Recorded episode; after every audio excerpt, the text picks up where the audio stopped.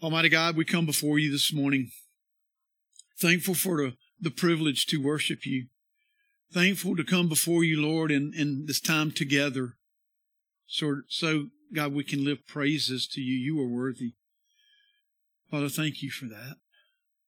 God, I thank you for the, the time that we will have together. I thank you for the word that you have given today and will give us today. And so, Father, may our minds and hearts be receptive. Prepare us, Father, as you have already been doing to hear you.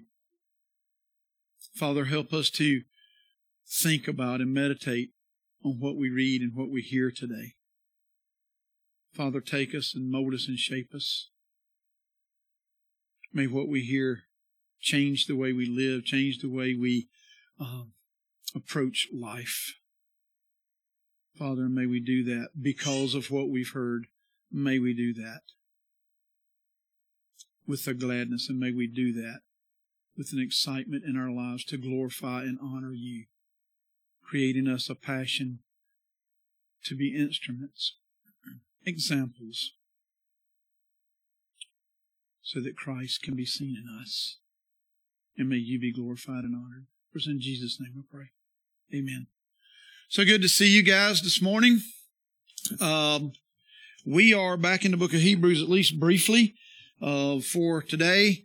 Um, I uh, I don't know as I as I was studying and as I was reading, uh, we actually will be in Numbers 13 and 14 for the biggest part of this morning, and, uh, and there is a reason for that. As uh, as I begin to look at uh, the simple word of unbelief, the Israelites didn't go get to go into Canaan, or the, the generation that was um, rescued from Egypt out of slavery didn't get to go into the promised land because of unbelief.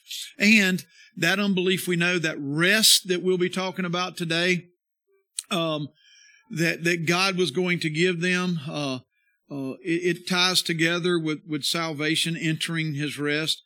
And so I don't know how far we'll get today, but that's where we, we're, we're going to go. And I think we need to look at this, this unbelieving because before we even get started, who believes, key word, who believes God will accomplish and is accomplishing everything he's ever said he would do? So we believe that, right? We have a belief of that. Who believes that there's promises that God made in his word for his children to be fulfilled? Did God make promises? Last question before we get into the scripture.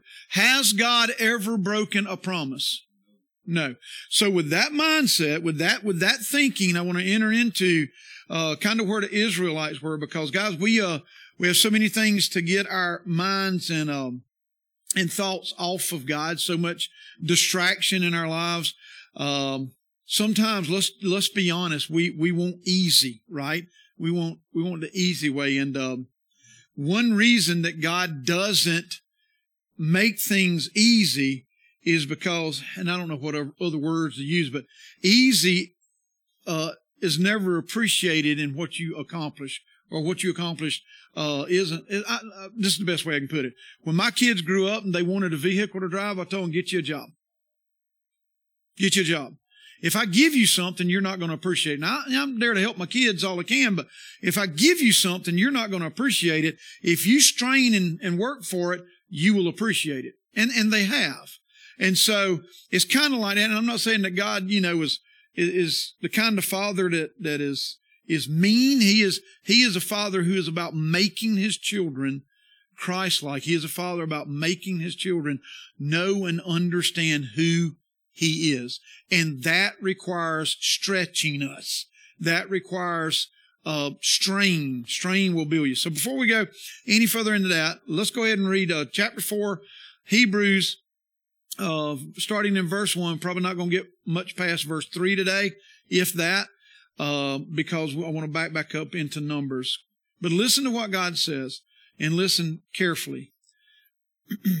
He's promised rest this is promised rest for God's people.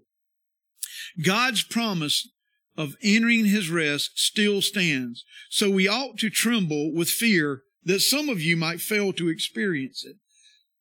For this good news that God has pro- uh, prepared this rest has been announced. Some translation says preached, has been preached, announced to us, just as it was to them.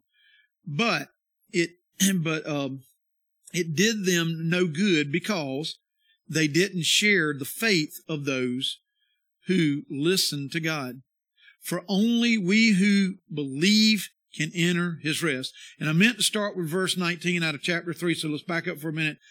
So who, uh, I want to read verse 19. So we see that because of their unbelief, that's our key word for today, for their unbelief, they were not able to enter his rest. So if you will, turn over to Numbers chapter 13, and we're to, uh, to jump in there, um, and, and spend most of our time today. Uh, just a little footnote. Um, here on, on verse 1. Uh, the idea is carried. We're, we're, looking at what we kind of talked about in, in Hebrews 3, uh, the belief of a generation that was in Egypt uh, that didn't get to, or rescued from Egypt, didn't get to enter into the promised land uh, because of their unbelief. I want to read one quote. Anybody familiar with John Owen? Anybody familiar with John Owen? This is, uh, he, he like gave five features of the rest for the believer. Um, so he was a commentator, and this is, this is what he said when he talks about this rest that Israel had the opportunity to go into with God, he said, rest means peace with God. Um, if you're not in, in God's rest, if you're, if you're not there, if you're not in God, in, in, in Christ, uh, you're, you're probably not going to experience peace with God. In fact, I know you're not going to experience peace with God. Secondly, he says rest means freedom from uh, servile bondage and that's like serving others, or uh, you can go look it up, read the dictionary. Uh, but it's, it's that bondage, like a spirit and worship service to God. Like we do this for, um, I don't know, self gratification. Rest means deliverance from the burden of Mosaic deliverance. I mean, excuse me. Yeah, observance means deliverance from the burden of Mosaic observance. Means, uh, rest means the freedom of worship according to the gospel. Rest means the rest that God himself enjoys. So, hearing God's word isn't enough. Israelites heard God's word. They, God had done numerous things that, that, that they heard. Ancient Israel heard the word, but it did not profit them because they did not receive it with faith. Hearing them, uh, or hearing gave them the opportunity, but the opportunity only profited if it was combined with faith. So one may hear God's word and have spiritual experiences, but unless the work of God, uh, work of God is combined with faith, it will do no good. It is because this is what I'm saying. Uh, I, there's people, and, and I, I still haven't got this completely figured out, but I think I've, I've got a good grip on it now. How, um, there are people who can read God's word and give you some really good answers. It's kind of like they read God's word, but they're not obedient to it because the opportunity to, to read God's word isn't come alive in them. So all they have is some literature. It's not alive. It's not breathing. So the opportunity that, that it was given through the word of God to be changed and be different hadn't happened because it isn't combined with faith. They're not trusting what the word of God says. I put this little note down and write it down or take it for what it's worth.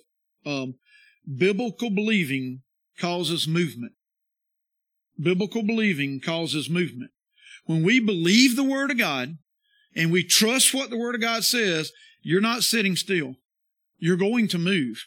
You're, you're going to be, the belief that the Bible speaks of, the belief in Christ will cause movement. Uh, it's one thing to believe that there's a God and sit still and do absolutely nothing and, and your life just fade away.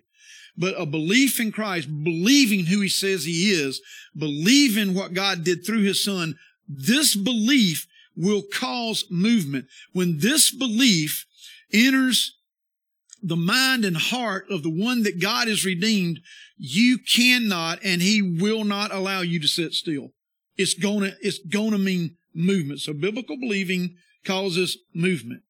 You resist fear. You step out into what God says to do. So I want to go to the background for this passage uh, the story of those who didn't have faith and didn't enter God's rest. is found in uh, in Numbers 13 and 14.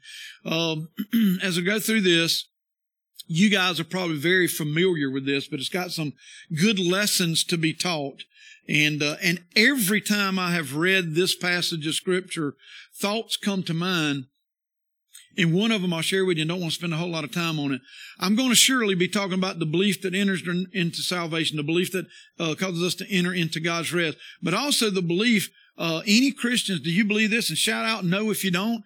Is there ever a time you believe a Christian deals with or um, has unbelief. They just don't trust God. Can you, I guess, can you actually believe, like I said, believe in Christ and yet not believe something he said or something he's done? Is that possible? Do the Christian ever deal with unbelief? Doubt. Right. Well, that, you know, if you doubt, you're not believing what he's saying. Right? So, there, there is the possibility, you know, I, I want us to know when, I'm talking about when God says something and, and I get this every time. If you, uh, if you want about 1500 different answers, ask someone what God is doing in your life at this moment. And it'll be like, cause they're just scared to say, it's like they're, they're scared to say, not sure, but I know he's doing something. Well, how do we know he's doing something? Because I'm seeking, because I'm searching. I use this term that God is stirring something in me. It's just, I don't know. And I don't want to use the word feeling because that word doesn't do it justice. But if you've ever been moved by God and God is moving in you, I can't describe it. English language don't do it justice, but, but there is something about you get to this place where you know God is, uh, igniting a fire. He's doing something with you, in you, and he's fixing to take you somewhere and fixing to do something with you. Uh, it's only happened twice in my life. And both times, one time I was completely hard headed and took about eight or nine months to move into what God was saying to do. And that eight or nine months was just miserable because God said, if you trust me, if you believe me, you'll get up and move and not sit on your hind side. It's, it's, it's something that's in you. The other didn't take quite as long. And I'm hoping if there's a third, and there will be a third and a fourth if God spares my life, uh, there will be those times. But I'm, I'm hoping the next time I get the get up and move, that I go. That I do. Here's what, here's why we can believe. God will show you something that he is doing, that he has already been there. Who, who believes that God prepares your way? That he, he prepares everything that you're going to do day by day, month by month. God is in control of all that. He is leading and he is preparing the way. He takes his children on a journey and he's already been there into what we're walking into. So if God says, I am, if fill in the blank, if God says to you, I am, meaning he's doing, and if he uses a word like giving, sending, he is already done and prepared. And so it is a done deal. It's a done deal. It doesn't give the option, well, God, are you, you know, for us to, God, are you sure about this? What did I just say? What did I just say? But God, I'm not sure. You don't have to be sure. In fact, you probably are going to get more unsure as we go into this, but that's the reason I am God and you are not, and you trust me. You trust me. You go where I lead. You go where I lead. And the reason I want to hound on that just for a second is because this was the problem with the Israelites, this first generation, or the generation that came out of uh, Egypt. This was their problem. We're going to read about probably 25 to 30 more scriptures after I make the statement.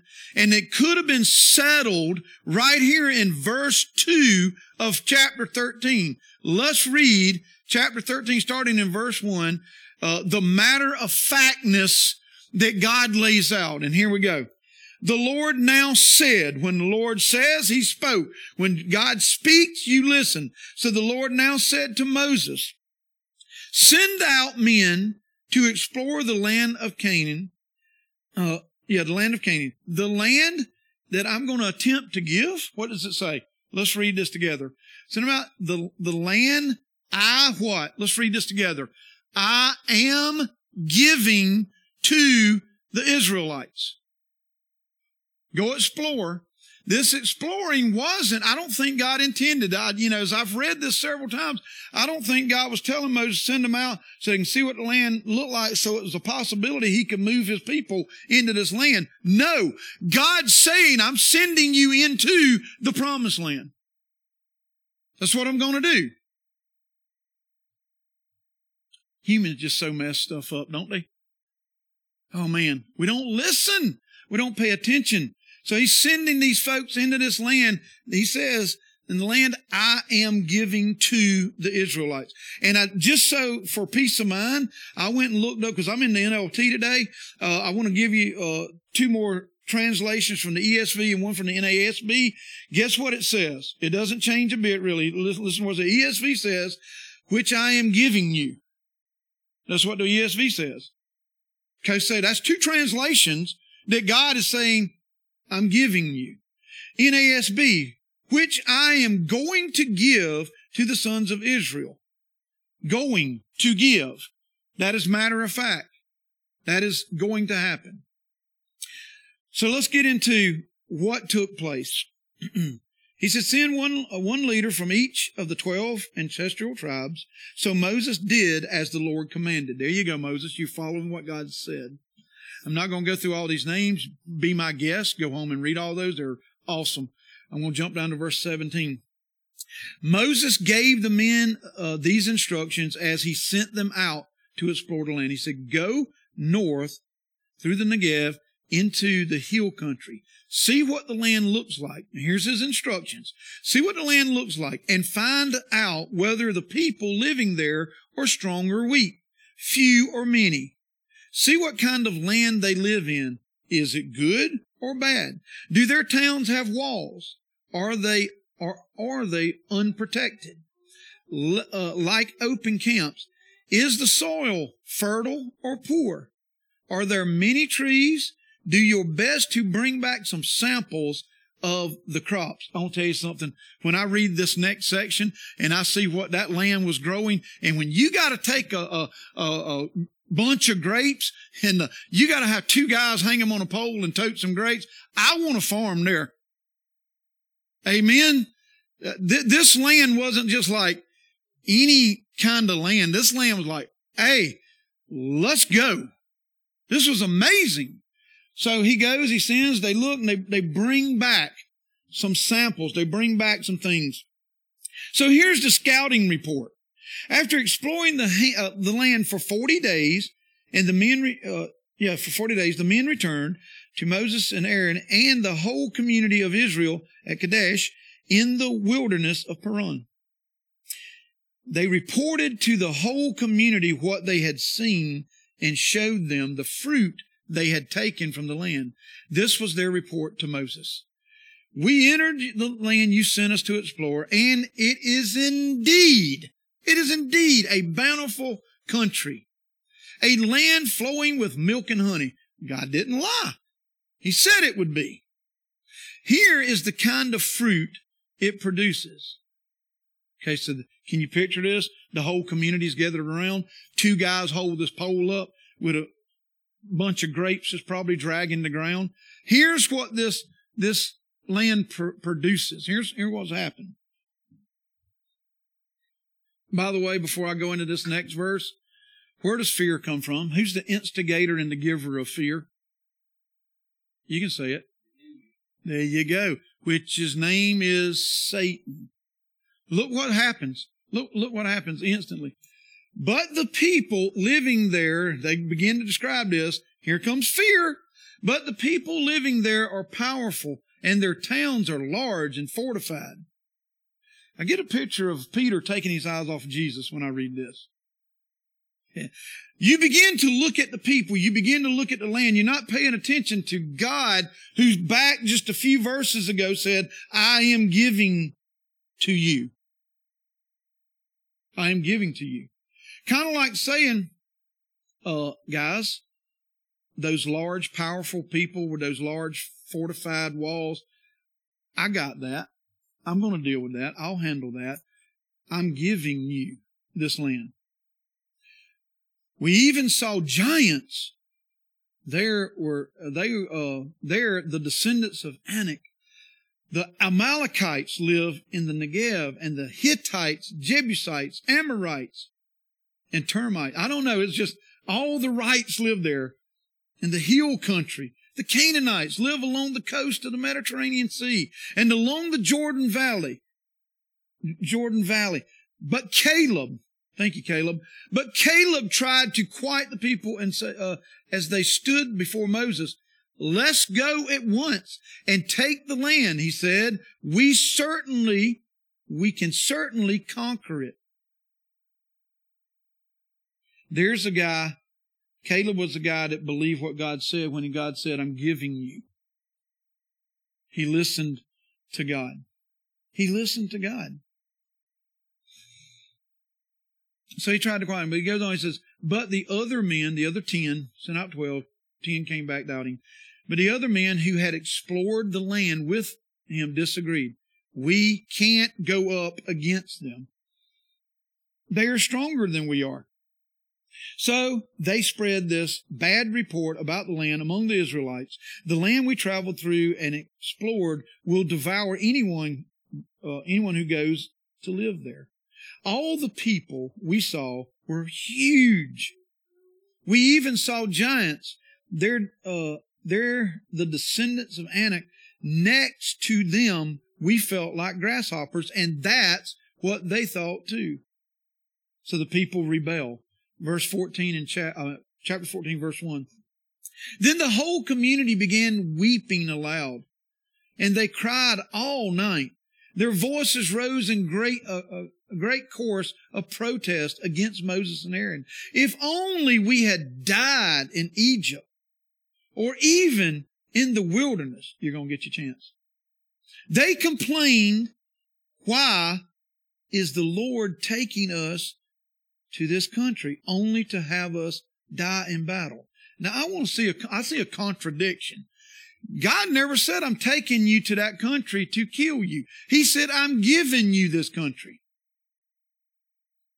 I'm giving this to you. Now we're, we got a bunch of people sitting around crying and moaning and, and whining and carrying on in protest of what God said would happen. We don't want to do it. And so we're just going to sit here and moan and groan over it all. Our wives and our little ones, here we go with excuses. Our wives and our little ones will be carried off as plunder. Wouldn't it be better for us to return to Egypt? Really? Then they plotted among themselves, let's choose a new leader and go back to Egypt. That's what you do when you get in a, in a tight spot in your walk with God. You just change the leader and it'll fix everything. That's all you need to do. Just change the leader someone who will not lead you.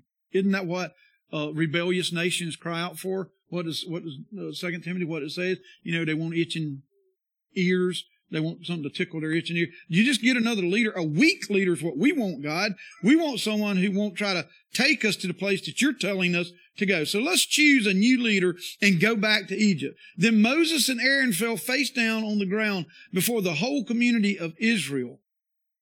Two of the men who had explored the land, Joshua, son of Nun, and Caleb, son of, I cannot pronounce his daddy's name, um, Jep, we're going to call him Jep, tore their clothes. They said to all the people of Israel, the land we traveled through and explored is a wonderful land. And if the Lord is pleased with us, He, He will bring us safely into the land and give it to us.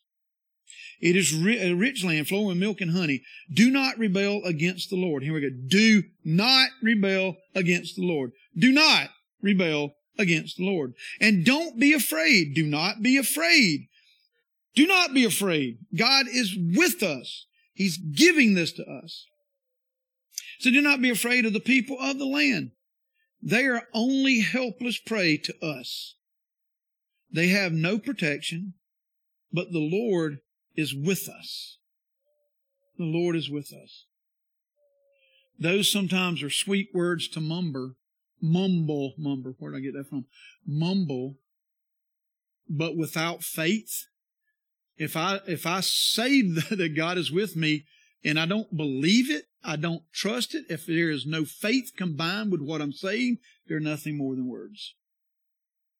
They're nothing more than words. That's it. The Word of God will only be dry literature to those who read it and refuse to have faith and put foot to what God is saying. Don't raise your hands, but I want you to think about this for a minute. Have you ever been read, reading passages of Scripture and it, it was like uh, I've heard terms that it just jumped off the page. It really ignited you, and and you you seen, you understood, and and you took it and lived in obedience to it, and watched God work in what He has told you to do, and moved in what you're doing because it's of Him. Um, that's a that's a, a only a, a, a God amazing thing that happens with us when we are obedient and we have faith. So here we go. But the whole community began to talk about stoning jo- uh, Joshua and Caleb. Then the, the glorious presence of the Lord appeared to all the Israelites. This, where get, this is where it gets serious. God's done showed up. He's a little sick and tired of hearing the complaining. Me and Jeremy was talking about this before service this morning. Um, can you imagine when God says, I've had enough? I'm done. I've had enough. Let me tell you something, folks. It's a very serious thing. If God ever says, I've had enough, and He takes His hand off of you, you talking about all hell breaking loose? That's that's when that happens. So they go on. They they want this new leader. They you know they're whining, they're crying, they're you know, fretting or, or whatever. It's just a messy, messy mess. But God shows up to the Israelites at the tabernacle, and the Lord said to Moses, and here we go. I'm going to use, try to use my best God voice, okay? Because I, I, I think it was just booming. He was like, How long will these people treat me with contempt? Will they never believe me? Even after all the miraculous signs they that I have done among them. So verse 12 gets serious. I will disown them and destroy them with a plague. And then I will make you unto, into a nation greater and mightier than they are. Now, verse 13 starts where Moses intercedes. You can go read that. I'm not reading all that because you can preach about eight sermons in in that. But Moses, Moses does intercede and it basically says this. He's like, God, don't, don't just kill them. You know, imagine what the Egyptians would say if you just killed them. You know, it just, it just wouldn't look right. It wouldn't look good. And so God, you know, I, I, I'm just praying that you don't do that. So listen to what God says on down in verse 20. Then the Lord said, but I want you to miss this because I've heard this section that we just kind of paraphrased. I would see, man can change God's mind. Really? You got to go to verse 20. Then the Lord said, I will pardon them as you have requested. But as surely as I live, and as surely as the earth is filled with the Lord's glory, not one of them, not one of these people will ever enter that land. They have all seen my glorious presence and the miraculous signs I performed both in Egypt and in the wilderness. But again and again, they have tested me by refusing to listen to my voice. They will never even see the land I swore to give their ancestors. None of those who have treated me with contempt will ever see it. But my servant, Caleb, has a different attitude than the others have. he has remained loyal to me. So I will bring him into the land and he explored. His descendants will be, uh, will possess their, uh, their full share of that land. Now turn around and don't go towards the land where the Amalekites and Canaanites live. Tomorrow you must set out for the wilderness in the direction of the Red Sea. So he's going to punish them. Now, I'm going to paraphrase just a few minutes or just a, a few here. So what the Israelites do is after this is said, after God has said, you're going to die in this, this desert, you're not, you're not going to the promised land because of your unbelief. Because of your unbelief.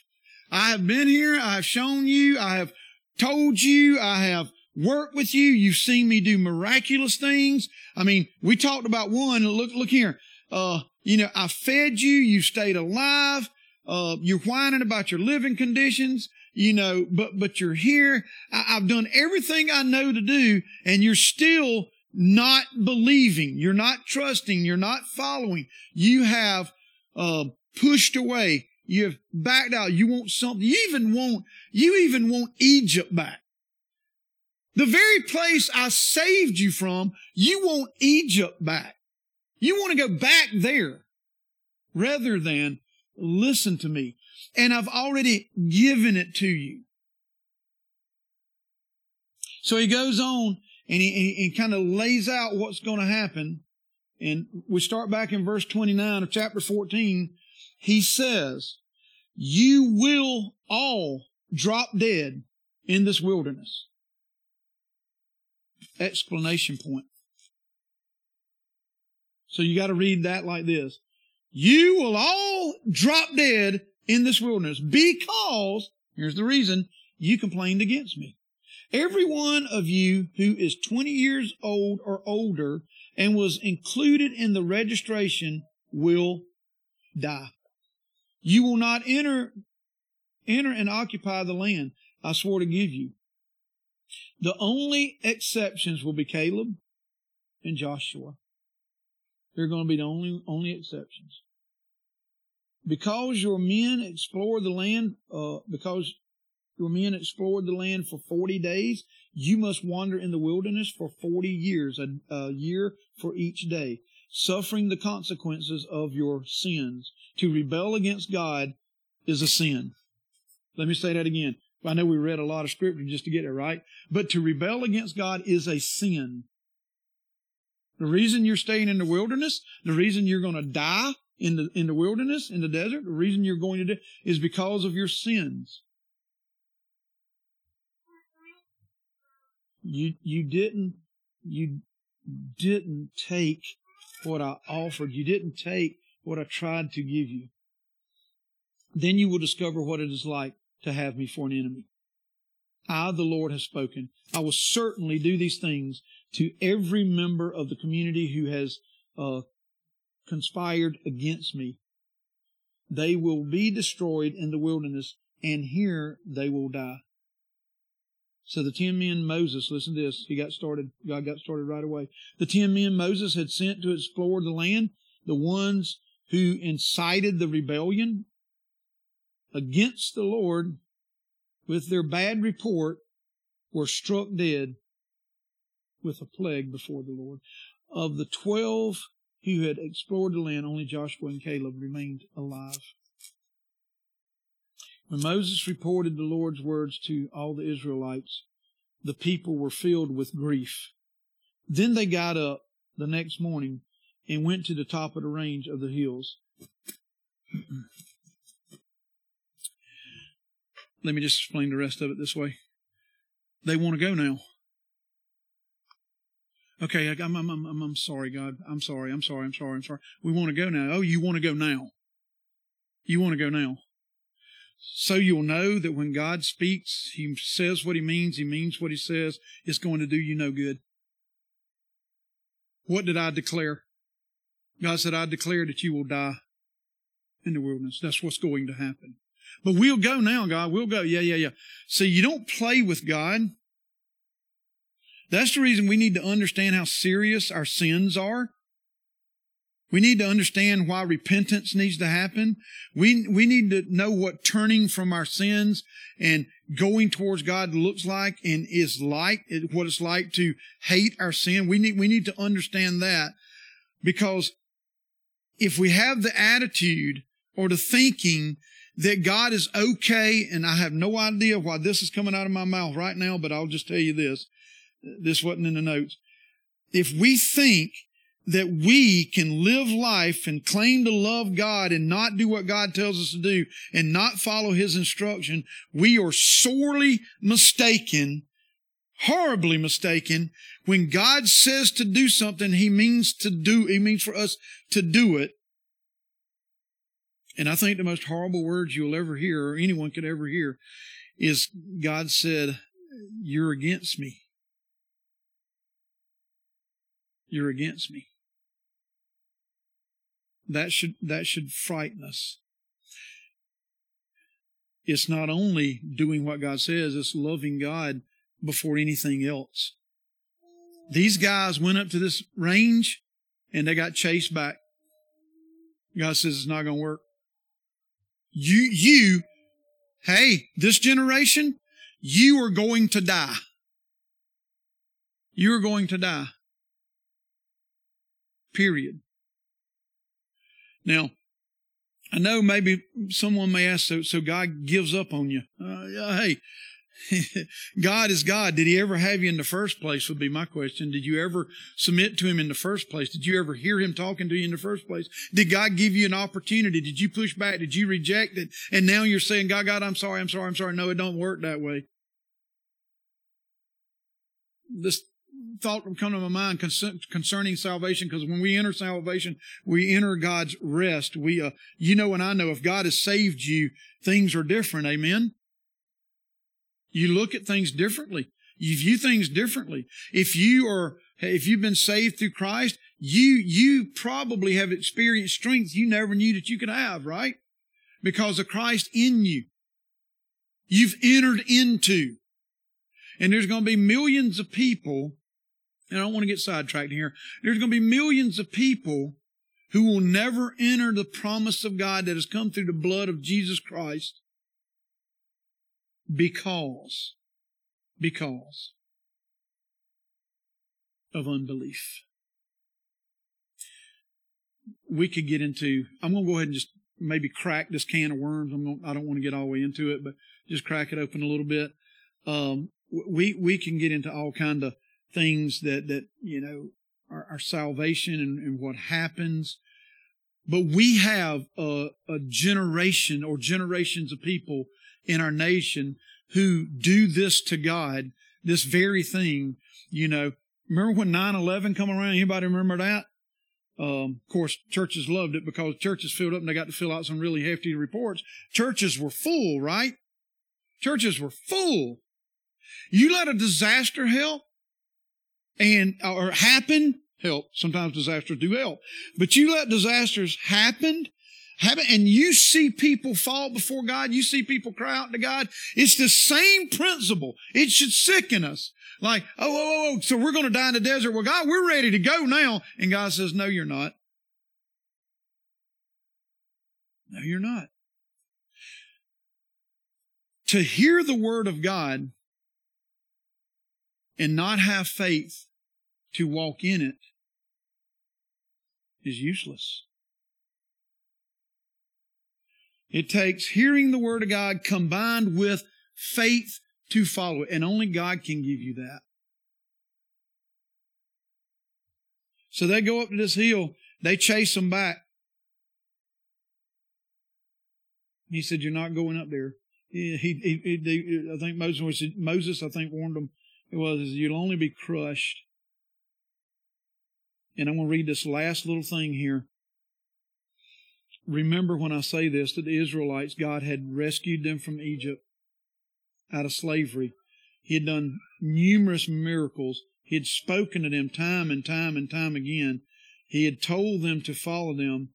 But at the end of it all, when, when it said the enemies will crush you, this is the passage of scripture.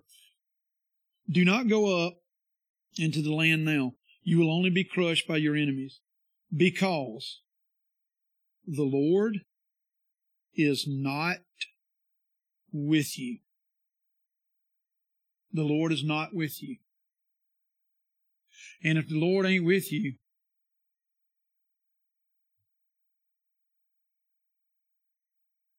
it's bad. It's death. Read just one more little sentence and we'll pick up in Hebrews 4 next week. Read, guys, I, I know this, this can, um, this can come across very harsh, but, but I think it's one of the most loving. I mean, really, uh, you know, the loving thing God can do is, is, is promise you, take you in, draw you to himself, love you, and he asks from us to be obedient. To be obedient, to have faith, to trust, and our circumstances will uh, tends to, to kind of knock us off guard. Again, I get the visual of Peter on the water with Jesus. He was, he was living a miraculous life for like 30.2 seconds. Don't quote me on that. That's not in the Bible. Okay. I made that up.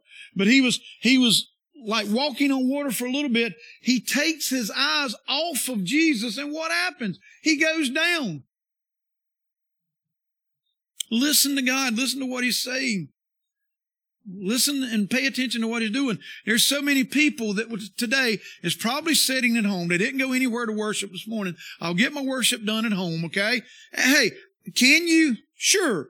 But what does God commands? He commands things like you need to be in a flock. You need to be, you know, worshiping together. And, and we, we kind of take that and we, we loosely serve God and, and people that believe and trust that is the same kind of people who they hear the word of God, but they don't have faith to follow it. And what happens? You die. You die. Belief in God will carry you through.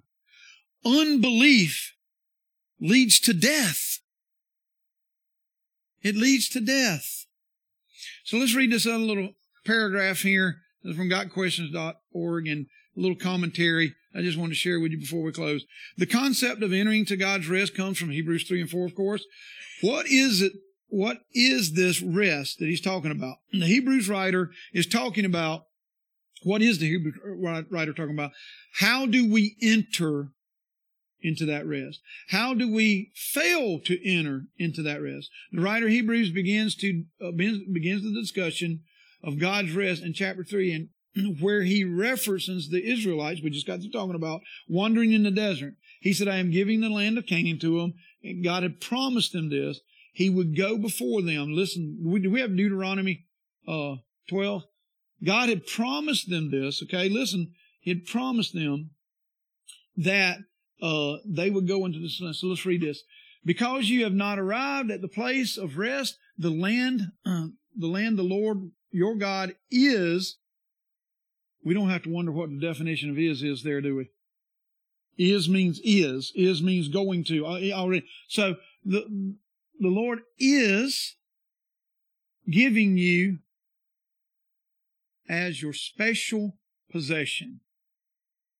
But, but, you will soon cross the Jordan River and live in the land the Lord your God is giving you when he gives you rest from all your enemies and you're living safely in the land. Think about it. God, this was a, this was done. This was finished. It happened. He had already prepared. He had already went before. He already had it set up. He already had it done. What a spit in God's face. They refused him. The particular rest referred to here was the uh, was the, the land of Canaan. Into the rest God solemnly solemnly said the Israelites who disobeyed him would never enter it. So guys, we'll stop right there until next week, but I want I want to share this with you. And uh, like I said just a minute ago, I, I know this can sound harsh. God isn't someone to be toyed with. He's holy. He's righteous. He's majestic. He is God. He even said, I am the I am. He is God. There's no one like him. There's no one above him. There's nowhere, no one even close to who God is. And when God calls, when God calls, we should listen. We should listen. Every time I read this about the Israelites, I'm thinking, I don't know how many I don't know how many people were actually there, but like other than Joshua or Caleb, wasn't there anyone else to say, we need to rethink this? Wasn't there anyone else? But the Bible doesn't say that. Joshua and Caleb believed what God said. The other ten did not. Kind of gives you a picture of the world, right? There's going to be, why does, why does the Bible say that there are few on the narrow road and there are many on the road to destruction? Why? Those folks ain't listening. They ain't hearing. It's a tragic thing to be abandoned by the Holy God. So my encouragement was, did I leave y'all all encouraged today or just pretty depressing? Um, y'all not going to go out and start smoking and drinking shooting things, are you? Are y'all with me?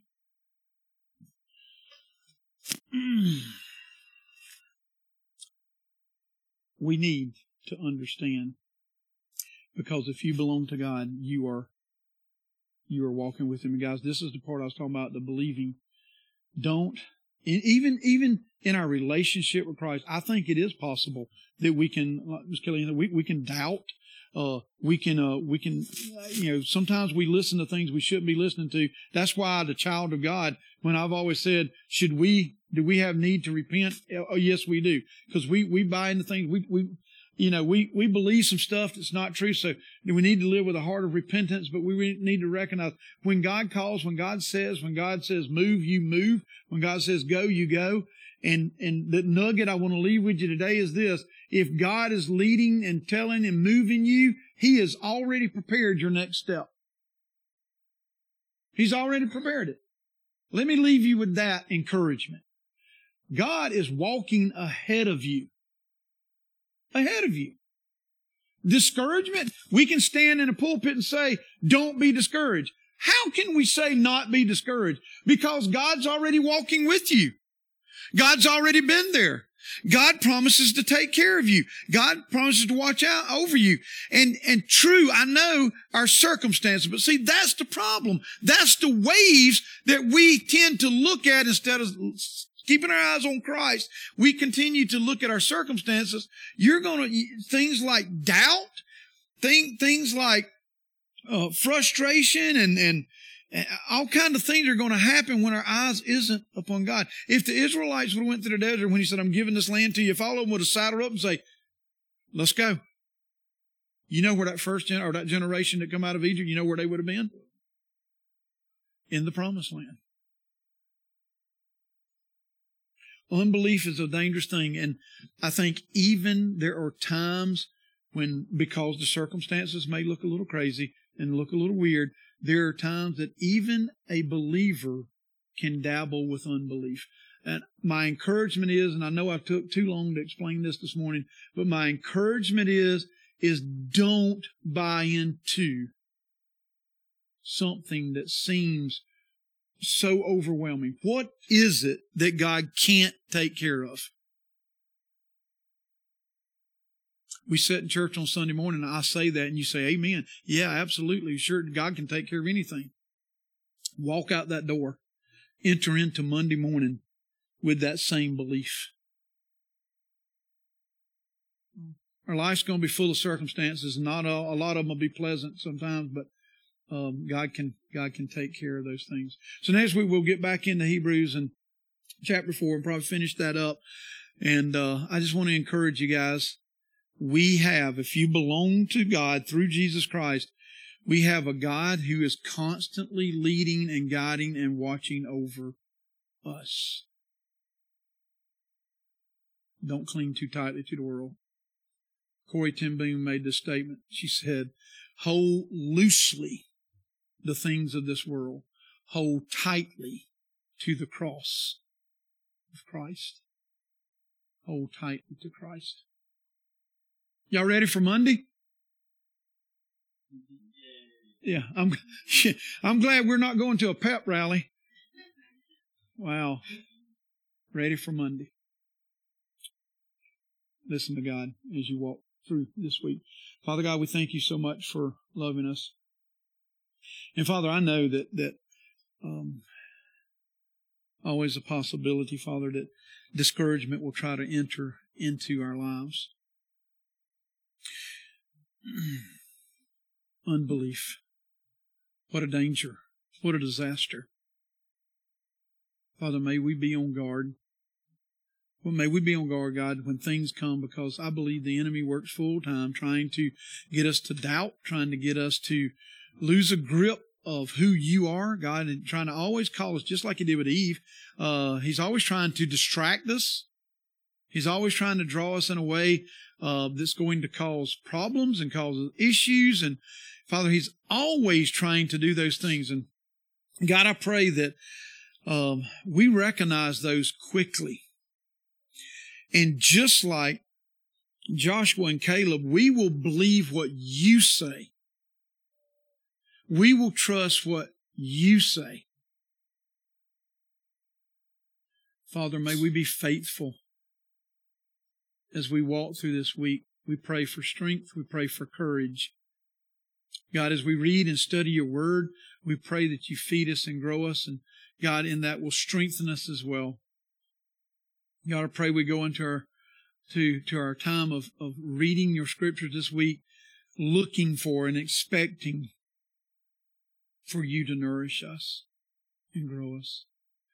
Father, I thank you and praise you for this day. I thank you and praise you for what you will do in and through us this week. God, may we glorify and honor you in our life circle where we live with the people that you have put in front of us. And uh, God, may, may we encourage, may we um, be evident that we have been changed by Christ. Father, for those that you may put into our life that doesn't know you, that you are drawing, God, may we help them see. May we be used as an instrument uh, to help open their eyes, to give them good, solid doctrine, good, solid teaching, good, solid words. Father, may we be an encouragement. May we help them to see past distractions and to look at you.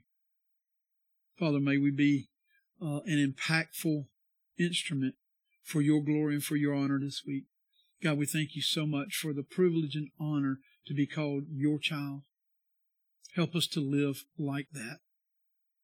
We love you. In Jesus' name, amen.